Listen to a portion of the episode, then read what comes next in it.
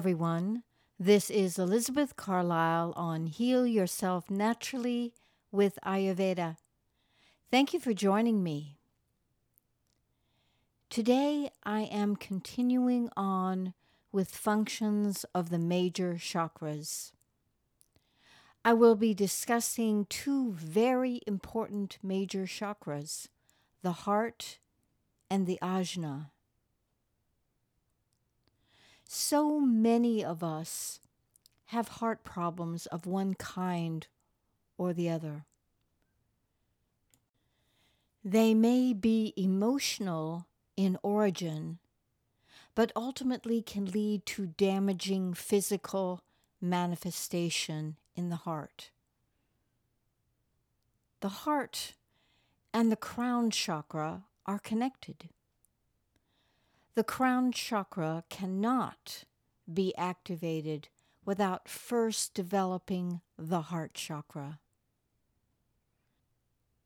As I mentioned in the previous episode of last week, the solar plexus is the seat of lower emotions. It is self oriented. However, the heart is the seat of higher emotions, being more concerned about the welfare of others. However, both are equally important. We need to preserve self fulfillment, and we need to be concerned with other people and their welfare. This is balance. This is what is natural to our being. So, the heart chakra, as the center of higher emotions, is concerned with joy, compassion, peace, patience, sensitivity, and consideration of others. An activated heart chakra will ensure that the intellect and the willpower will be used with compassion. If the heart chakra is underdeveloped, and also the solar plexus is underdeveloped, there will be a tendency to let others take advantage of you. Whereas if the solar plexus is overactivated, the person will be more likely to exhibit selfish behavior. As I mentioned previously, both solar plexus and heart chakra must be balanced. In our society today, ambition is highly prized. An individual can be ruthless in their goal to be successful, to be powerful, to achieve, so that they may be intelligent but also abrasive, determined to succeed at all cost. So the heart chakra has been neglected and overlooked in our society, and most likely depleted or undeveloped in many of us. So the person who is intelligent but with an underdeveloped heart chakra has not yet matured emotionally so compassion for self and others may be lacking. Development of the heart chakra is necessary for peace, joy, and ultimately love of oneself and others. In my belief, we acknowledge both a front and back of the heart chakra. The front controls and energizes the heart and thymus gland. The back heart controls and energizes the lungs, the heart, the thymus, and the circulatory system. The back heart primarily controls and energizes the lungs. So often we will see a problem with the lungs is associated with grief and emotional issues of the heart. Because the heart chakra regulates the thymus gland, a developed heart chakra increases the body's ability to fight infection. This is important defense mechanism for the body. In the Kabbalah, the heart chakra is called Gedula, which means greatness or abundance.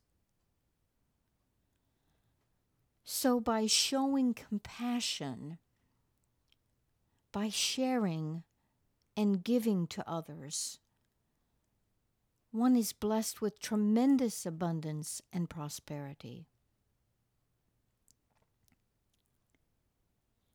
In Sanskrit, the crown chakra is known as Sahasrara. It is the center of divine love, divine union, or yoga. The crown chakra cannot be activated unless the heart chakra is activated first. The crown chakra is universal love. If the heart chakra is not developed, the crown chakra cannot be developed.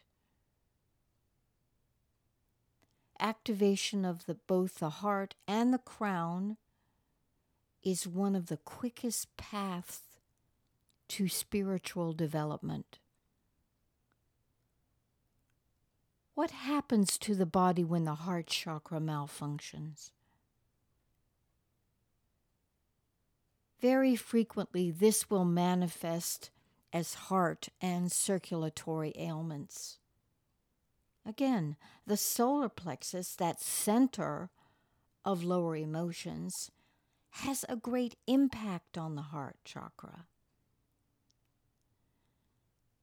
And we understand the solar plexus is sensitive to stress and tension and emotional issues.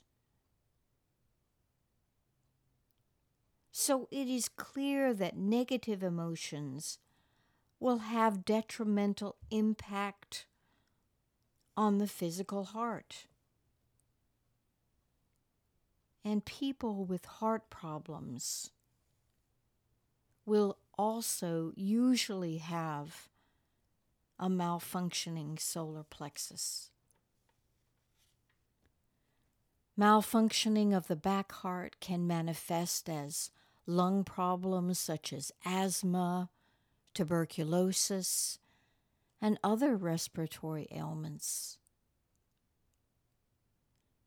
Irregular heartbeat is associated with malfunctioning of the heart and solar plexus chakras. We improve the functioning of the heart chakra through meditation or contemplation compassion towards ourselves and towards others, and treating others and self with loving kindness.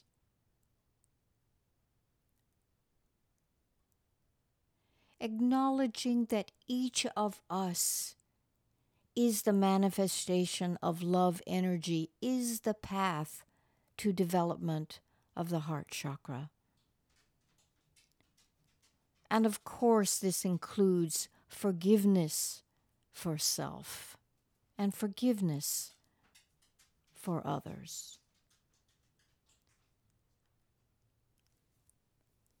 Next, we come to the Ajna chakra, which is located slightly above the center of the eyebrows. The Ajna chakra is the seat of higher will and mental faculty. The ajna is also closely connected with the solar plexus, which is emotional will, and the crown chakra, which is the center of universal love. Unregulated emotions are due to an underactivated ajna. The ajna provides us the ability to understand abstract concepts and principles. This is active intelligence. It has a directive function. Active intelligence is productive. Sterile intelligence is unproductive. An individual can display intelligence but be unable to produce results. The proper function of the ajna manifests as intelligence in motion or dynamic intelligence. It's not sterile. Executives, managers, who are productive. They may manage resources and people. These are people who have a strong ajna chakra. They can often operate successfully under stress. This is the higher type of will. Remember, the solar plexus is emotional will, the lower type of will. The consciousness of the masses, the strength of the masses, comes predominantly from the solar plexus, while the highly developed person comes predominantly from the ajna and directs the solar plexus. They affect each other.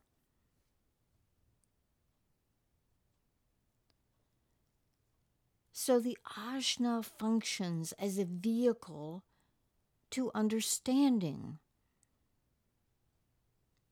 understanding concepts and principles, and then translating these concepts and principles so they can be understood. The ajna controls and energizes the pituitary gland, the endocrine glands, and to a certain extent energizes the brain.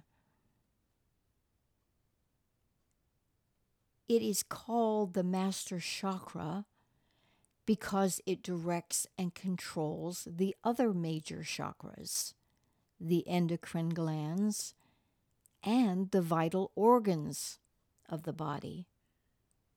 The right eye and ear are influenced and energized by the Ajna chakra. It also controls the basic chakra, so it influences the health of the skin. Many of us have heard of healers placing their fingers or palms on the crown, forehead, or ajna chakra of their patients to deliver instant divine healing. This is an intense rushing of prana into the head and can cause some to lose consciousness even for a brief moment. But it's very powerful. Malfunctioning of the ajna may result as diseases of the endocrine system. Middle and inner ear infections can also be related to the ajna. Because of its connection to the solar plexus, ailments affecting the solar plexus will also affect the ajna. There is a very effective remedy, an easy remedy to help dispel negative emotions, and one which most of us will find very easy to implement. Take a salt bath. It sounds simple, and it is easy. Just put a pound of salt, and any regular salt will do. The only exception is Epsom salts, because in this case they are ineffective. I use the large solar salt crystals that can be found in any hardware store. They use it for hot tubs and pools. Put a pound of salt in the bathtub with your favorite essential oil lavender, sandalwood, anything that you like, and soak up to your neck for at least 20 minutes. You will be elated with the results and how good you feel afterwards, as if you feel lighter, as if you have dropped a large burden.